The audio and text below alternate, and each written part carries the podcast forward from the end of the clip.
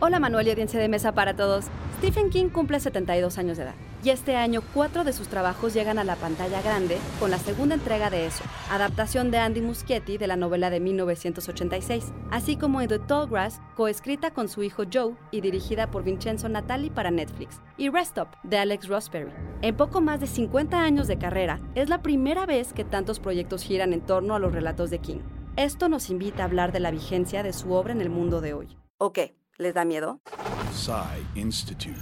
Masterpiece, your life. Si bien el horror no pasa de moda, lo cierto es que estos directores ofrecen visiones frescas sobre los horrores de los pueblos pequeños y la gente común. King entiende a profundidad los miedos cotidianos de sus lectores y los convierte en trabajos de ficción que no pierden actualidad a décadas de su publicación. Tal vez la adaptación más esperada sea Doctor Sleep, quien se ha propuesto reconciliar el texto de King con la adaptación realizada por Stanley Kubrick en mil novecientos ochenta.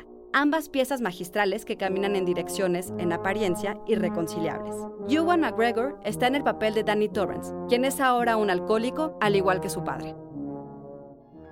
A sus setenta y dos años de edad, King no solo sigue siendo el rey, sino que permanece como uno de los autores de mayor relevancia tanto para la literatura de horror como del cine. Y con tantos proyectos entre series de televisión y películas, tenemos horror para rato. Texto de Blanca López, guión de Antonio Camarillo. Soy Ana Goyenechea y nos escuchamos en la próxima Cápsula S A E.